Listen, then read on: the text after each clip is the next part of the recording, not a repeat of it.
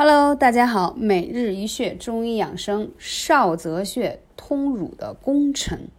少泽穴啊，最善于什么？清心中之火，通心之脉络。就是当你有心火呀、着急啊、头疼发热，而且口舌生疮，包括这个呃要哺乳期的时候，乳房这个分泌这个乳汁啊，分泌不畅。如果得了乳腺炎，那少泽穴是非常有效的。